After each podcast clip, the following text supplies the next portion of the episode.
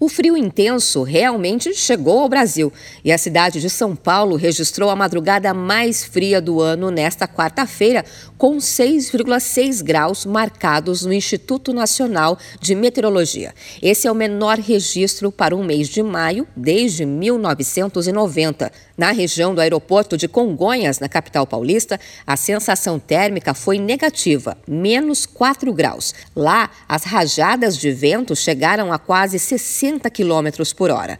Essa onda de frio acende um alerta quanto às doenças respiratórias. A semana promete ser de baixas temperaturas. Em alguns municípios da região sul, a previsão do Instituto Nacional de Meteorologia é que os termômetros registrem temperaturas abaixo de zero.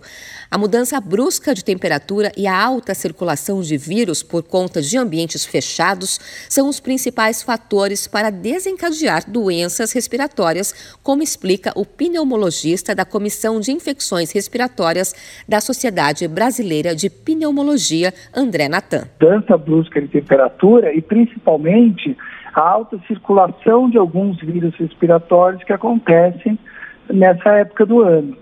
Uh, e quando fica mais frio, a gente fica em ambiente mais fechado, fecha o vidro do ônibus, fecha o vidro da sala e acaba que a circulação dos vírus fica mais mais frequente nessa época do ano. O médico André Natan também alerta para alguns cuidados que podem prevenir o contágio de doenças nesse frio. Vacinação, sem dúvida, passa por essa prevenção e para a imunidade não, não tem muito mais além do que uma vida saudável, não fumar, não beber em excesso, fazer uma alimentação saudável e exercício físico regular. Acho que é um, há alguns anos que, que a gente bate nessa tecla, né? E eu ainda não tenho nenhum segredo além desse. Em caso de sintomas de resfriados, a recomendação do pneumologista é evitar lugares cheios e sempre usar máscara de proteção por conta dos sintomas serem bem semelhantes e facilmente confundidos